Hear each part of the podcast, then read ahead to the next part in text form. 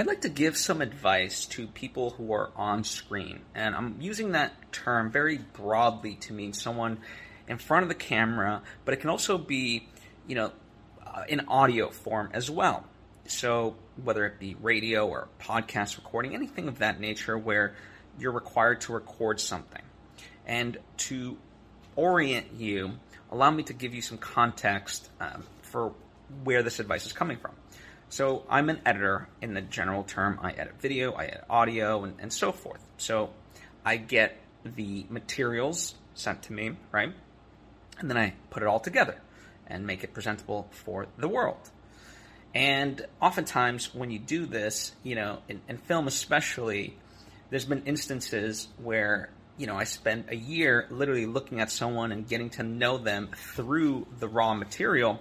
That then, when you show up for the premiere, you're like, "Hey, hey, what's up?" And they have no clue who you are, uh, because obviously you've not actually interacted in real life. So there's that false sense of you know you actually knowing them. But all the same, you know, for people on camera, whether you know the person that's going to be editing your thing or not, um, there's a particular host that sort of turned me onto this. They just add a little bit of humanity. And what I mean by this is at the start of the recording, you know, just some, saying like a, a, very joyous hi, um, hope you're having a good day type of thing. Just a little message um, that no matter who is on that receiving end of the raw material, you can't help but but brighten their day, right? It's just this little bit of humanity. Now, is it required? Does it make you a bad, uh, you know, let's say host or actor or whatever if you don't do this? Absolutely not, right? No one expects this.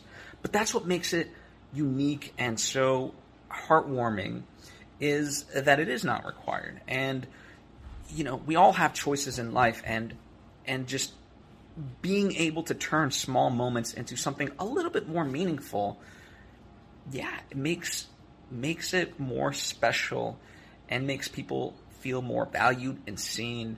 And so that's my advice to you is just, you know, it doesn't have to be long or whatever, just, just these little interstitials um, to recognize that, you know, you're part of something and that there's other people working on it, um, trying to, you know, make you sound as good as you can, make you look as good as you can, and just acknowledging them that, yeah, that, that there is a person on the other side of whatever this raw recording is. And I think that's beautiful. So that's my advice to you is just consider that. Thank you.